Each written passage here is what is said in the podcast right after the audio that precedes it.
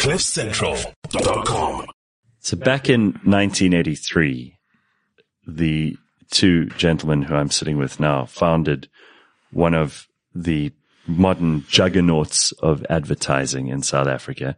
It goes without saying that this is now a part of an international group, which is in the Fortune 500.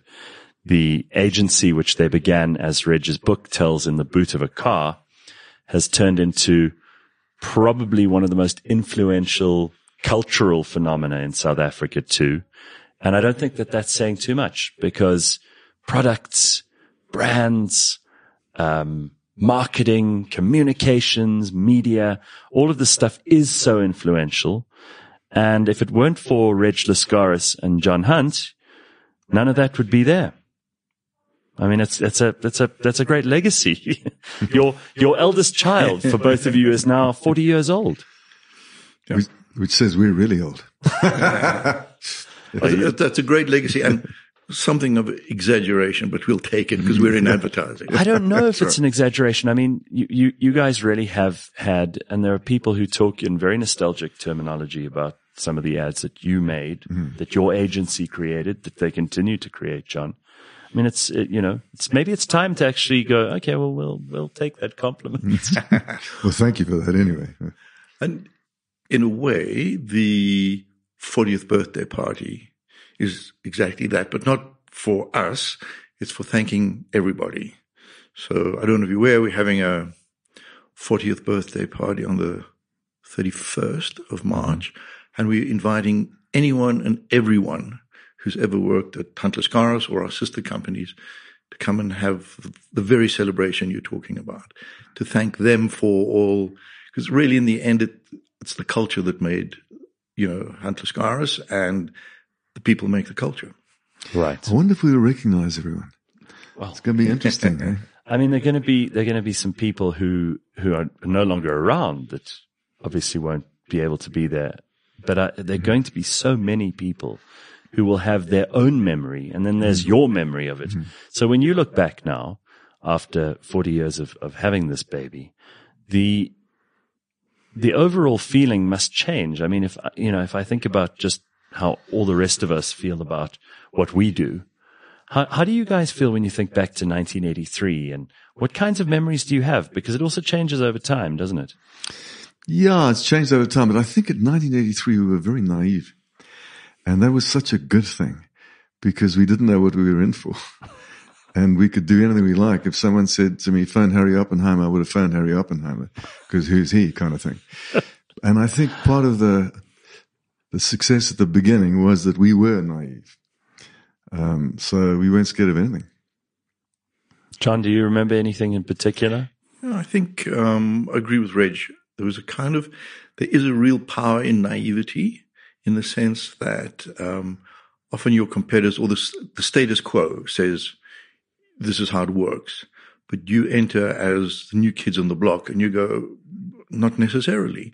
So just that point of view changes everything. Um, sometimes you run at 100 miles an hour into a brick wall, but then sometimes you just do something new and different, and that starts becoming um, kind of oh, we those guys are not the same as the rest, and in our business, you know, that's a that's a big plus. But there is something also that I think a lot of people are fascinated by. I certainly am. Um, these great duos, these partnerships, and the two of you are very different people. Yeah. But when two such different people come together and they're able to build something together, I mean, I think of like Hewlett and Packard, right? Who were the original Silicon Valley Wunderkind hmm. couple. And, and what do you think it is about John in your case, Reg? And what do you think it is about Reg that kind of made this work? You've both written, I mean, you've written how many books now? It's Five or six. five. Five or six. yeah. You've written about Four thousand? No, no, no. I was going to say. So you've you've obviously explored this to some degree, and and you both have different ways of approaching mm-hmm. things too. This must have been uh, the ability to dip into each other's strengths, to know what you weren't good at, what the other guy could bring. I think part of the, the drive and everything is we were both broke. We, we, well, I certainly was, and I, I'm sure John was as well. I mean, when I was kicked out of my advertising agency I was working for at the time, and they took my company car away, I thought, well, how do I get home? Because I didn't have a car. And eventually I had to get my wife to pick me up and take me home and then look for a new car. And the new car wasn't a very fancy car. It was a very old, broken down Corolla. And it's something, I mean, I thought, no, this thing's got to succeed. This is, thing's got to succeed because we drained our bond. We did whatever we had to do to get this thing going. And, uh, it kind of bites you in the bum, you know, you, you just got to work, you know. So it was, it was necessity. It was right? necessity. Yeah, it was.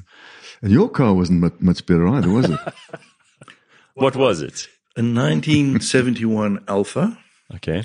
which I still have, You're joking. but it's now been fixed up slightly. It looks new now. The the rust and the corrosion are um, now Are- gone. Are you, are you sentimental about things like that? Not really, but on this, it just was one of those things. So it's in my garage, and about every four weeks, I, off I go and uh, drive it around. So yeah, I, do have it. And hmm. Strange but true. I'm not really sentimental so much about things, but somehow Alfa stuck with me. When you get into it, do you remember those early days and think, wow, come a long exactly, it's a time capsule. Right. It's this weirdest thing, you know, hmm. smell of the leather, the tiny, tiny rear view mirror, with no power steering, no aircon, uh-huh. um, all that. It's, it is. It's exactly a sort of visceral experience that yanks you back to those days. But I got, you also had no suspension. I don't know if you remember when we used to stop at a stop street, you had your hand out like this and you were doing this the whole time because the suspension wasn't working. It looked like you were waving to the crowds. Homie had fixed up my, yeah. yeah. yeah. But what do you think it is about John, in your case, Reg? What, hmm. what do you think he kind of, what made the partnership work? Yeah. And I mean, Jo- I mean, we both weren't that well known, to be honest. I don't think, I think John was probably better known than I was, but obviously he had a lot of talent, uh, which grew and grew and came to the fore. And he had a certain calmness and a certain uh, sensitivity, should I say, dear boy? I'm very sensitive. I know you are. and, Why uh, did you say that? yeah, and a way with words. oh, absolutely. Yeah. Yeah. As evidenced again by the books. And, and from your point of view, Reg, Well, w- when, when you start advertising in the early days, it was much more almost siloed. You had the creative, which was meant to be the sort of, ooh, the, the crazy guys. Go down to the, you know, the fifth floor and have a look at those crazy guys in their jeans and, you know, slip slops and whatever. And then you had account management, which was the serious side, you know, and Reg represented that, I say serious in inverted commas, but they all wore ties and suits and very much sort of um, the the business side. What was different with us? We co-joined, so we didn't treat it as a silo. yeah. We shared an office, so Reg could look at some creative stuff, which I would then reject his comments immediately that he had right to. and then I could make some business suggestions, which he could also reject if he didn't think it made any sense. But this was, I think, the first co-joined agency. So when we started, mutual decisions was the the defining management way. If I had a big thing on uh, a campaign, I would say to Reg, I think it's great. What do you think? And it kind of became a much more holistic way of running an agency. Very, very, very different to the other. Because in the other agencies, account management had the big stick and you were just the little Right. creative fellas. So I think that made a big change. And Reg's ability to schmooze clients was unparalleled.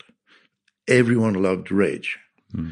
So that could allow me to be a little bit more of the sort of, hopefully not a prima donna, but you know, Sometimes we're the creative. bad, we sometimes believe the this. bad cop. as So well. maybe I was medium Yeah, bad. he was the cop. bad cop from time to time. he was. but that's hard play. You know, in a meeting, you got to have someone saying you're a schmuck if you don't buy this campaign. Right. And then you got to have someone else saying, would you like a cup of coffee, Bill? You know, and how are the kids? Um, and that was a, a double act that I think really worked well. I'm oversimplifying it, but you get the idea. Yeah. Was there a, was there a moment where you guys thought, okay, we've really got something good here? Was there a client that came on? Was there a certain campaign? Was there a moment when you both kind of looked across at each other and thought, okay, this is now we're, now we're in our flow. This is what's going to happen here. Well, I think there were a couple of moments. I think firstly, when we got our first client, which was Kelly Gill. Secondly, when we really botched up our first presentation, which was to Nashua, where I was supposed to be doing the strategy. And of course, the client said to me, I went through this whole thing. The client said to me, but that's a lot of rubbish. So I said, I know, tore it up and threw it away. Just choking, you know, kind of thing. and then was saved by the creative. what did you do? What did you do when that happened? Well, took a deep breath and then we all laughed about the strategy of putting up a strategy that isn't right and seeing if the client can smell it or not. And we then presented exactly the same work on a different strategy, which we sort of made up as we went along, yeah. and he bought it. He bought, yeah, amazing. Mm. Nashua, Nashua, saving you time, saving your money, Nashua, putting you first. Putting you first. Yeah. yeah. That was that the was you guys. That, was that, yeah. that, was that presentation. God, yeah. Save me time, save me money, putting, putting you, you, first. Yeah. then I think our third client was Big Jack Pies, yes. which obviously we didn't do a very good job on because it doesn't exist anymore. Anyway. Well, I mean, also, you know, I think pies have they've they've gone down. And yeah, a, yeah. It's a yeah. very you know in, in an unstable yeah. market like this, yeah. pies do they go up and down. But so so here's here's the beautiful written word. Sometimes a man has a mighty big hunger. That's when he wants a big jack pie. Those are the opening lines. Genius. I mean, it's it's fantastic. They were sitting around a cowboy campfire. Like yeah. So the invitation that you sent out to this party that you were talking about, John, it said something like, remember why you got into advertising? I mean, I'm, I'm paraphrasing, but you yeah. got into this because you thought it would be fun to work yeah. in advertising. And in those days, it really was. Now, I, I've had the great pleasure and privilege of knowing you two a little bit over the last few years, but you're, you're both very serene, very accomplished, very um, well-known people, not only in the advertising world but internationally. You've both also received innumerable awards. I mean, John, you just received an extraordinary accolade um, in in in New York, and these are things that have. In, in my mind, I've never looked at you two as like wild advertising people, but you must have been, and you must have had some wild times in those early days because advertising was the wildest place to be once. Mm. I think the reputation sometimes exceeds the, yeah, as always, but it was very different. And the headline to the, the adjuvant says, um, remember when you got into advertising to have some fun? Mm-hmm. Well, it's not too late, i.e., right. come to the party. Um, and we did have fun. And fun was not seen as corporately inappropriate. It was part of our DNA. Yeah. And I still believe it today. If you enjoy what you do, you do it better. So I'm a little counterculture about this whole. Um, of course, you've got to be focused. Of course, you've got to be grown up. Of course, you've got to deliver. Sure. But why can't you enjoy yourself while you work? And again, we didn't write that as a, a mantra or something. Just how we evolved in those days to allow everyone to have a little bit of fun.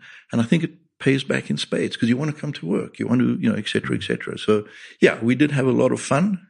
Um, when you think back now, it's you know it's a different era, but um, the nostalgia is real because I think it it made for a, a much more uh, conducive workplace to do great work, have fun. It's kind of business where we need to really let your brain fly. Otherwise, you end up you know incrementally doing better, better, but you don't do any knockout stuff. My opinion. We had a lot of fun. We had a bar there every Friday night. People used to go and drink, but we also had fun sending people up a little bit. Mm. One of our partners always used to look at our office and think our offices were too big and he wanted his office the same size. So when we built our new offices, we built him an office the same size. But when he went on holiday, we then made the office smaller. We, we broke down the walls. Remember Nigel's office? And, and, when he got back, he went, went, went in his office and he said, I don't know what it is, but this seems smaller. We never ever told him. we did a lot of silly things like that as well. So we had fun with our people, Yeah. which I think was part of it. And people, I think people had a little bit more of a sense of humor Yeah. about those kinds of things then. I mean, you've seen it change a lot, haven't you? Yeah. Because now, I mean, you'd be, you'd both be in trouble with HR. If, if you, Oh, if you, if you artificially and without the person's knowledge kept removing walls and making the room smaller. I mean, it, it's it's a very good point. We hit a, I thought we hit a problem personally that the creative weren't sharing enough. So we, you, you know, agencies go through ups and downs, and then maybe they were getting a bit lost in their own egos. Um, so one weekend, I took off all the doors of all the creatives. So you had to share. You you didn't you didn't have a door to hide. You couldn't close yourself in your office.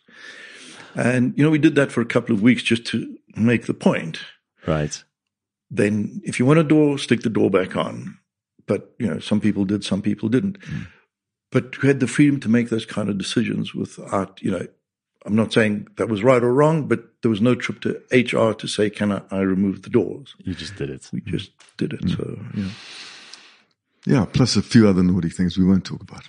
No, no, no. But I'm sure some of them will come out in the in the the, the story that will be told at the party, and depending on, on on how how wild it gets. Yeah. But it is it's amazing to me that advertising it occupies such a special place in people's minds, and it isn't just nostalgia. It's because a really good campaign and a really good idea seems to stick. Um, it it speaks to more than just the intellect or the emotion.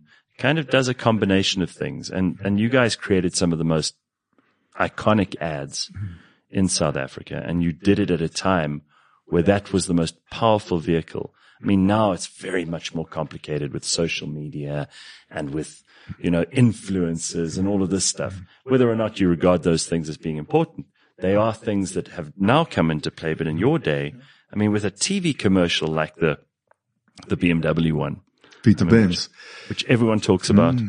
that is still regarded as being pinnacle advertising. Well, I think Beat the Benz did a couple of things because remember there was that whole argument about comparative advertising. You Yes. weren't allowed to compare things. And BMW tested, tested us out because we didn't have the business. And these guys came up with this great idea of following the Mercedes car that fell off the cliff hmm. With a car that didn't Because their the thing was safety. It was safety and all that, yeah. Right. Passive safety. And we had this active safety thing where we beat the Benz. But that caused such a controversy because we ran it over a weekend when they couldn't pull the ads that it got so much publicity, was banned, was then approved that we never ran it again because I think people might have been disappointed because it was every, every newspaper, every TV show, every discussion was about how that car beat the Benz. So I think that was one of our turning points when we started working with BMW. and and taking the ballsy decision to do competitive advertising because most people err on the side of caution, Correct. especially when there's money at stake and significant money. Hmm. And you know, car advertising is still it's a it's a you know if you look at most of the ads you see on TV, it's out insurance and cars even now, hmm. um, and they don't they don't play around. Hmm. That's right. But I mean, you you you remember how it how the the actual laboratory was was doing its work during that time. I- think what's important to remember is you give people freedom, sometimes even freedom to fail. Okay. Um, the beat the Benz could have gone one of either way. And if the client had been nervous, we could have been fired the next day. Because look at the, but it went triple good, could have gone triple bad. Sure. But we were prepared to take the risk. And then it kind of washes off on the client because suddenly client gets in the lift and goes, I love your ad. And he- suddenly he's more emboldened and so on and so on and so on. So when you then say move to a thing like doing um, a mouse on a steering wheel to show uh, power steering, initially that's like mouse steering wheel. That's brilliant. A rodent on a wheel. Mm. That's not sure if that's BMW, but because they had such success with Beat the Benz, then they braver again. So it becomes this bravery comes cumulative, and I think we're very lucky over long periods of time, we had clients who kind of bought into the idea of not being silly for just the sake of being silly, but being different. And it hmm. really showed in their kind of like their sales figures.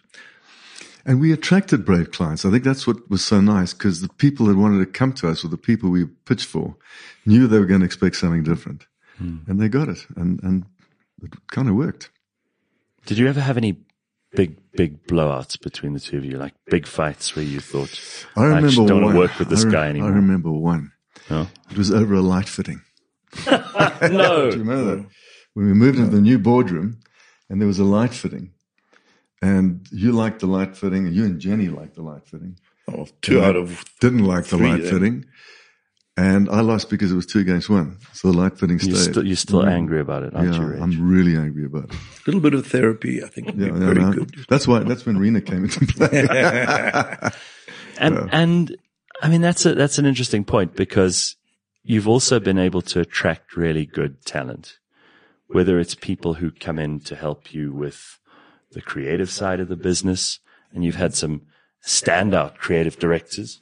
Sure. Um, you've won tons and tons of awards. Your awards cabinet is now a series of rooms. Which is great because in advertising, that's also how people judge you, right? If you don't have awards, well, how good are you really? Especially when it's big things. You've been the president of Cannes before. yeah. And there are other people who come in who do different things, but you've got to find those right people. And clearly you two were quite good at doing that. We always said, kind of weird and explained the term, we had the orphan syndrome. We like to employ people who weren't literally orphans, but were like wanted to prove themselves. So we used to call it a positive chip on their shoulder. If you employ people who just perfect in every way, it's wonderful, but they're probably a little more aligned to the status quo. And we found when we employed people who were really hungry, really wanted to make something of their lives, that's where we hit the sweet spot because they're joining you to make something of themselves and you just give the environment. So it's a wonderful quid pro pro, you know, we'll give you the space, you go do it. Mm-hmm. Now, if you don't give them the space, you can't complain. But likewise, if they don't perform, you're going, hey, bud, you, you know, what's, what's stopping you? And then I think, and again, we fell on that. There was no deep intellectual mm-hmm. stuff. That's just how it came out. Mm-hmm. Did you ever have a, a, did you ever make a terrible bad decision with respect to people and kind of instantly regret it? Mm, I think you always make bad decisions and we obviously made a few. But I think it, sometimes it took longer than we should have to get to change it, but we made a few bad decisions, no question about it. And and I mean, uh, you make the joke about the light fitting, but do you ever recall having a ma- major argument with Reg about something? Not really. There's one client that Reg wanted to take and I didn't. And I think I won that one as well. Yeah, you did. Two nil. It's too nuts. Um, but it's quite difficult to to fight with Reg because of the character he is. So he moves very quickly into uh, conciliatory mode, Yeah. um, and that's a huge, huge benefit in an agency because you always have strong-willed people, and you always have people, you know, knocking on your door, and there's a crisis, there's a whatever. So, um, I think although we're different, we we center well, if that makes sense. So I don't really remember having And you you, full out still argument ever. and you still get along. I mean, you spend a lot of time with each other, even though you're not in the office together anymore. I mean, Reg, you don't go to the office at all anymore. no, we don't spend that much time together, but I think about him a lot. But you, but you were in. I mean, you were together in Franschhoek last week. Yeah, we were. You know, Yeah, we were. And obviously around this, there's going to be a lot of reasons for you to be in the same room. Sure. Um, I'm just pleased we managed to get you to fly up for this too, because John's down the road. Yeah. And, and luckily, you know, you were, you were happy to come and do mm. it. Because I do think this is a, it's a big deal. It's a really big deal. And celebrating something like 40 years in mm. this business mm. is, as you say, John, it's about everybody who's been part of the story. But it's uh, one of those things that's in a in a time and a place in South Africa where we're not really looking for too many things to celebrate. Yeah. This is one that's worth it. Um, when you talk about the international expand, expansion and the and the kind of the TBWA part of it, mm-hmm. there's this It must have worried you quite a lot, John, because the corporatization of so many things isn't always good for those things. And as you guys became part of something much, much bigger, what, what did you, what did you start changing about your own outlook? Because now suddenly you're doing international stuff. You're being, you know, reporting to a big board in New York. You're taking important positions, both of you on those boards. Uh, what, what changes in you when you get to that stage? So I think we're a little lucky in TBWA being much more of a, we call ourselves a collective. So as opposed to um, arriving with a deep corporate rule book, they kind of, if you're being successful, keep on being successful. And I think we added quite a lot to the culture of TBWA, um, and how great that they were open for that. So, mm. not trying to sound like a big deal, but they allow you, if things is positive, it was a kind of organization that let you in as well as the other way around. So we learned a lot from them, but they um, were always uh, looking at the outliers. There was us, an agency called Chiat/Day, um, which were the sort of, call it inverted commas, the crazy ones on the outside. but you need that in a corporate organization because otherwise everything gets too, you know, sea of gray.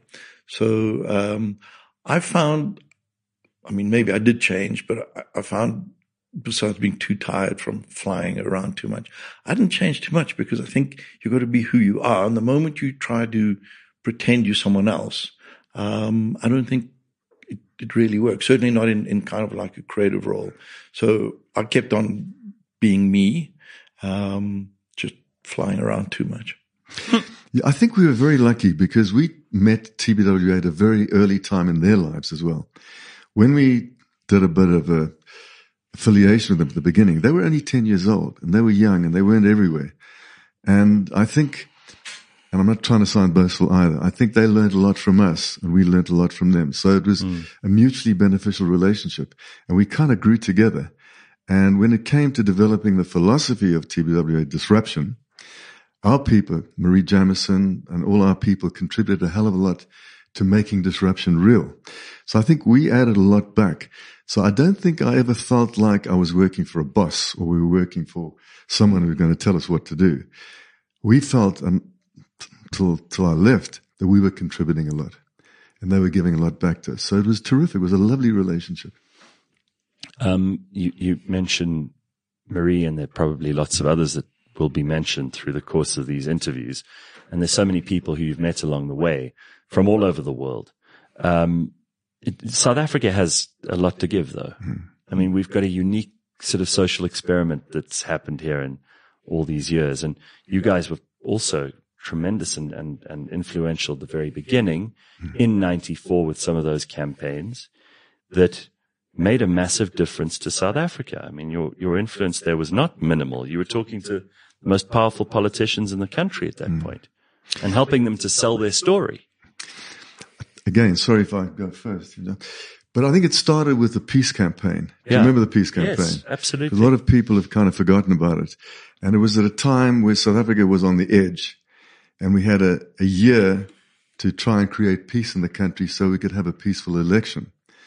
And we got involved with the peace committee. In fact, I sat on the, I was part of the marketing of the peace committee. And we went around and we tried to bring the country together. We created a peace song. We created a peace campaign. We had the two doves and the two doves were eventually our first flag. So when we went into the Olympics the first time, we didn't have a flag. We couldn't use the old flag. There was right. no new flag. So they used the peace flag, which is, you know, something we all forget. And from that day on, I think we all got very excited about where the country was going and how we were going to get involved. And we did. Yeah, it's kind of interesting if you take just that section, you have the peace campaign, we did, then we did the first Mandela election campaign, and then we did the constitution right, campaign. Yeah. So quite interesting. You could argue if there wasn't a peace campaign, might there have been free and fair elections? If there hadn't been free and fair elections, you wouldn't have had a constitution. So we were extraordinarily privileged to be part of all three mm.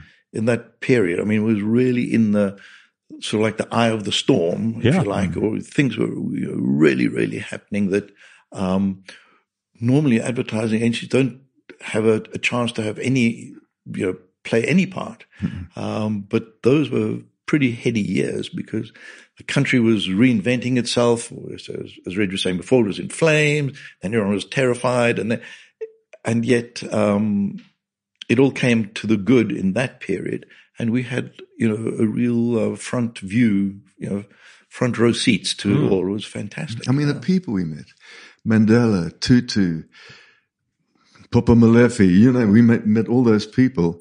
And I think it helped us grow as well because we, we said, yeah, we, we're doing something that no one else will ever do. Yeah.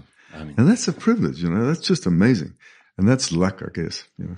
Well, also, thank goodness. I mean, things like the peace campaign, which I do think you're right. Like a lot of people might not remember and and those kinds of things make an enormous difference. Mm. And in a country like ours, to make a difference, um, it, it, the impact is much more long lasting. Mm. I mean, you, you, you've spent a lot of time in New York, John, and, you know, when you're in New York, you can make a big noise, but there are a lot of other people making a big noise, right? Here, you can really make a difference. Yeah, I think one of the, the roles of I don't know, these days you can call it advertising or marketing or communications is to, particularly in South Africa, you, I think, are more obliged, if that's the right word, to play a part in making South Africa a better place. So if you look at, um, you know, recently, uh, Pete Khoury and the guys did a, wonderful thing called Blame No More about gender-based violence.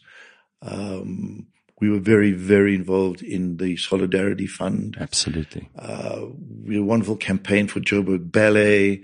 Um, these are incredibly rewarding, but it's fantastic that in doing that, you also may be helping the country a little bit.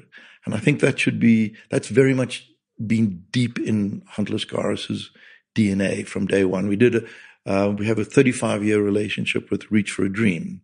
Right. Many years ago, we did a very iconic ad for Sam, where he, uh, he comes into um, classroom as a little school kid, and all the other school kids have shaved their head because he's had cancer, etc., etc. So all these things, I think, also make the people who work with you feel ah, it's not just yeah, awards are nice and growth and all that, but how nice that you can actually give something back. You're both very humble about all of this. And, and I suppose that's charming because I've often said that humility is only really a virtue if you've done something. if you're humble about bugger all, then it's not really very interesting, nor is it a major character attribute. But when you, when you do look at it, do you ever take the time to just go, well, actually, this is quite cool, not just mm. because you can both say you've got all these individual achievements or even the things you've done together, but all the other people you've given a chance to do this. I mean, there, there are a bunch of companies inside of your stable which have all excelled in various ways, shapes and forms. And sometimes you've just, as you said just now, John, created a place for them to do it and let them run free. I think what I'm particularly proud of is the people that left us and went and did really, really well. Some became heads. One became head of Ogilvy Mather in London. Someone else became head of Y&R in New York. I mean, so many people that were with us who were youngsters who hmm. like, they were like friends are now big deals. And that's amazing. And, and for me as well, what happened in the Middle East and Eastern Europe when I was trying to develop that area was fascinating because there I went head into a culture I didn't understand at all. Yeah. And met some really, really nice people. And together we built the biggest network in the Middle East. And Amazing. we, you know, it was fun. And I learned a lot because I understand a few different cultures now. Yeah. And I mean, how incredible to learn all of that while you're yeah. doing the work that you're yeah. doing. Yeah. Do you agree about the smaller businesses that you guys have helped to fire into the stratosphere? Yeah. I mean, I was in New York in November and they very kindly, uh, after got my award, the guys organized a dinner in New York and there were like, I think 15, 16 people who were ex South Africans who are all now big cheeses in just New York. Forget Australia, London, etc., etc. And um, this is not just any award, by the way. This is the One Show Hall of Fame in New York. You're the first person from Africa to ever be inducted in.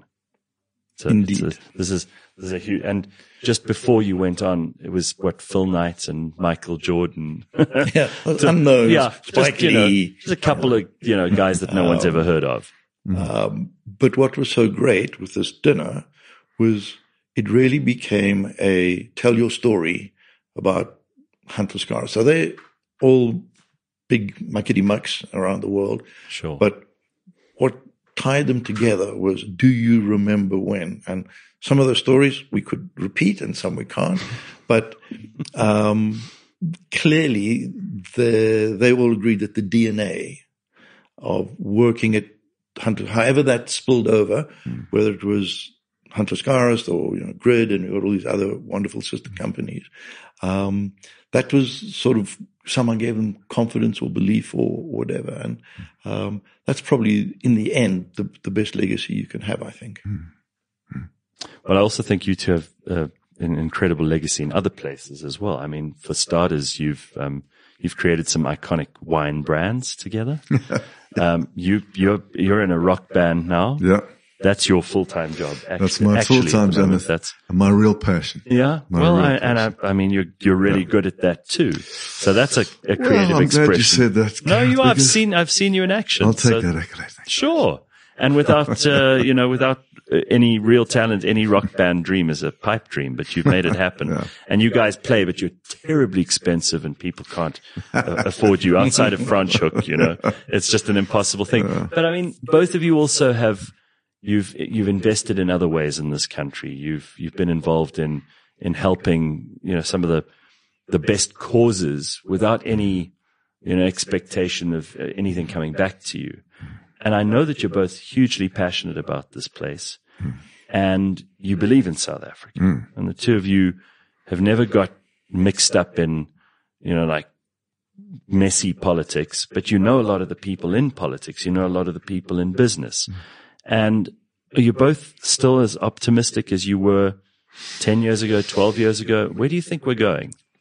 Uh, so let me start. Let me start. So I think we're in a worrying place Okay. at the moment. Um, but you know, South Africa in a funny way has been a lucky country. It's gone up and down. I remember my father saying to me, uh, when Sharpeville blew up, time to leave the country. And, uh, a lot of people did, but we didn't leave the country. We stayed and that was Sharpeville.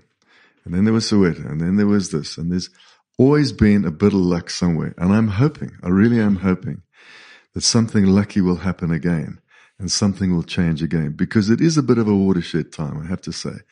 I feel it. Uh, That's honest. and, um, you know, I think a lot of people feel it.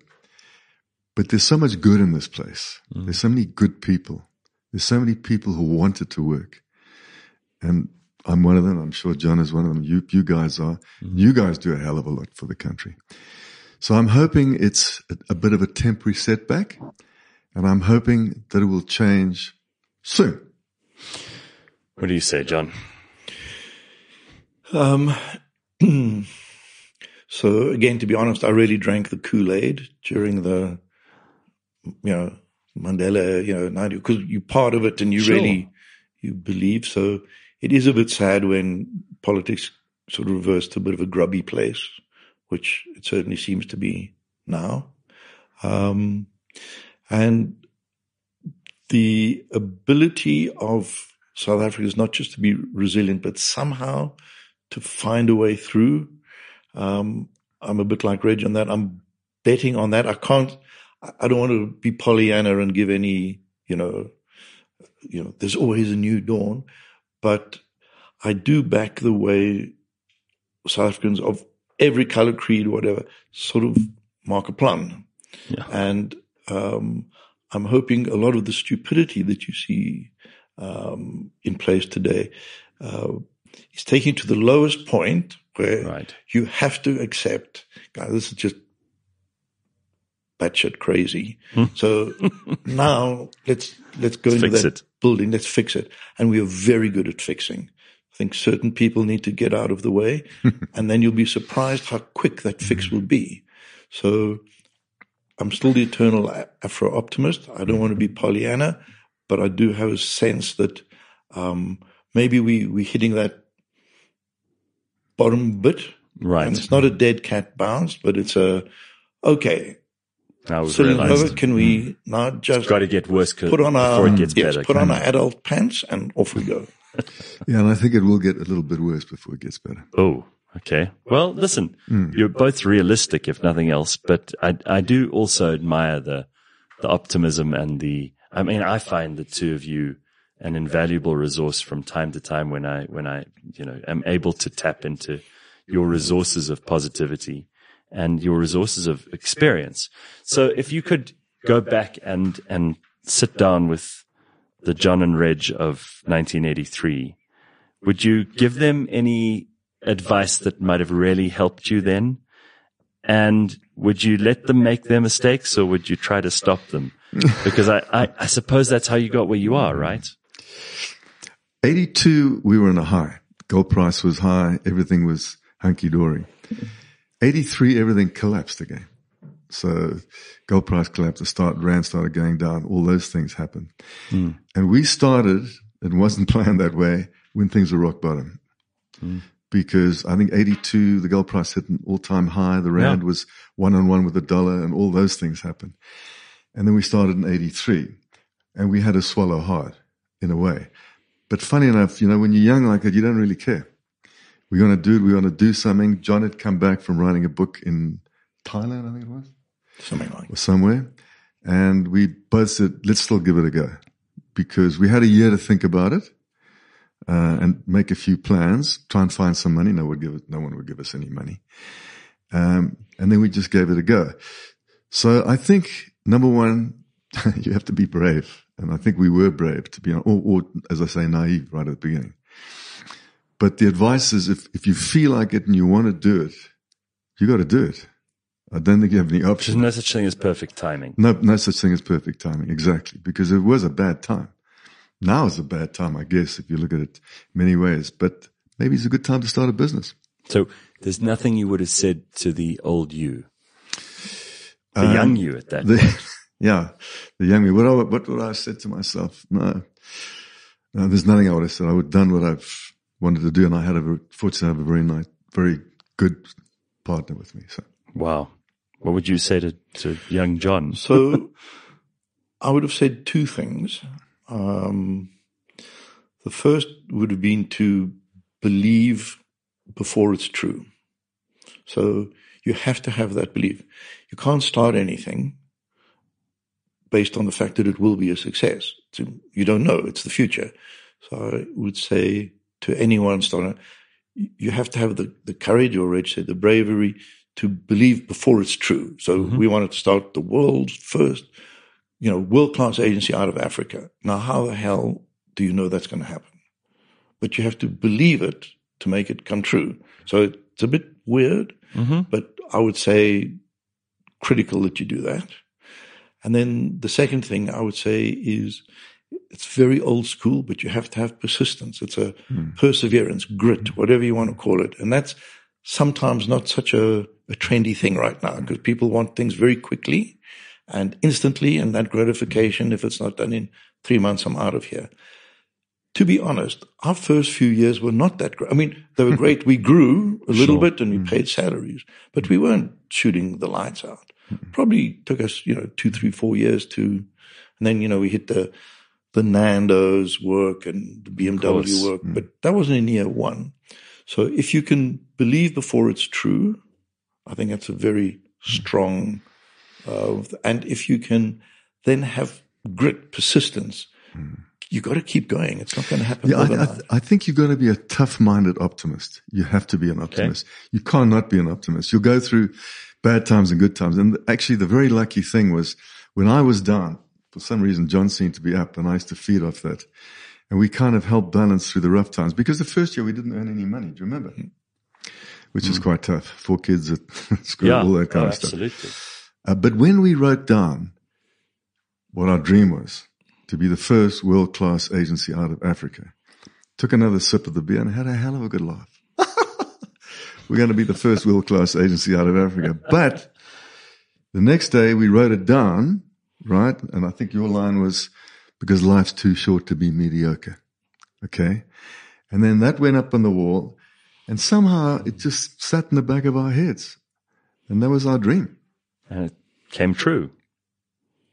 I mean, it came true. Well, it, it, it came partly true because it's such a big dream you'll never get there, but it, it became partly true and that was wonderful. How, how do you know? And this is probably useful to people who are and people who are on their way there and people who are not. But how do you know when you're successful? Do other people tell you? Do you just feel it? I never feel successful. really, John? I Never. I don't ever feel this a there.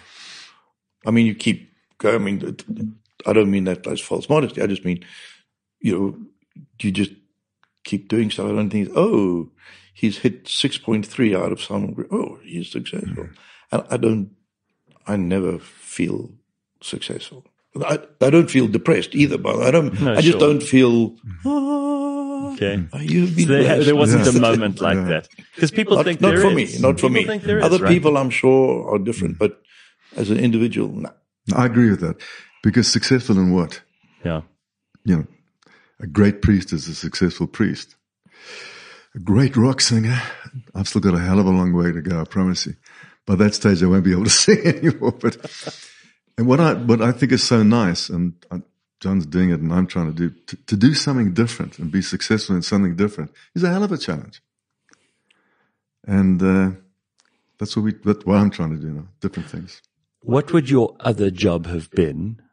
I've got a kind of idea for either of you, but I might be wrong. Who knows? What would your other job have been if you hadn't have done what you did? If you guys hadn't been these mavens in advertising, what might you have been?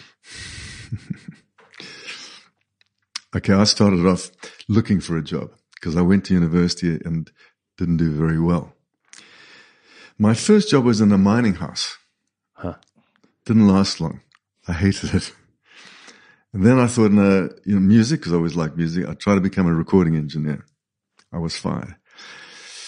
Then I thought, well, advertising sounds great. Let me try be. I tried a few things and didn't enjoy it. But I must say, from the first day I started working in an ad agency, there was something about it I really loved. So I don't know what else I would do. Probably I would have loved to been more involved in music somehow. Sure. And yours, John? Um, well, I'm even worse than Reg. I didn't even go to university, so I couldn't have done badly at it. I didn't even get there. Um, so I also did these, you know, clerk at, you know, insurance company, blah, blah, blah. And then, but I always wrote. So because I wrote, my then girlfriend's sister read the story I wrote in a magazine, and she was the one who said you should get into advertising. She worked in advertising. So how's that for deep strategy? Um, so I would have had something to do with writing. Uh, I love plays, script writing, etc., etc. So for me, if Reg's other life was music, my other life was something Author. in writing. Yeah. Yeah. And I mean, it's, it's stuff that you've managed to both of you do as well as Yeah. doing what you've done. Well, listen, all I can say is congratulations. 40 years is no small feat you. and the, the number of lives that have been brought into, you know, the advertising world, the number of people who've created brilliant, brilliant things, uh, the influence you've had on the culture, the influence you've had on South Africa. These are all things which I think we can all be very grateful for. So it's, it's just keep on doing what you're doing. You you continue to inspire people as the agency grows up and the people change and and advertising changes. And God knows, hasn't that happened? Mm. Sure has. Sure is. Um, it's great to know that there there really are people who can make mm. s- stuff that's international, mm. stuff that that is the greatest creative stuff to come out of Africa. It's fantastic. Well done. Thank you also for all your support because you've supported us so well and Rena along the way. Re- Rena for sure. No, but yeah, I mean, yeah. for Thank sure. you so much. Thanks Yeah, very much. We're all part of the same ecosystem, so hopefully we everyone keeps helping each other. Absolutely. Thank you so much, John and Reg. CliffCentral.com.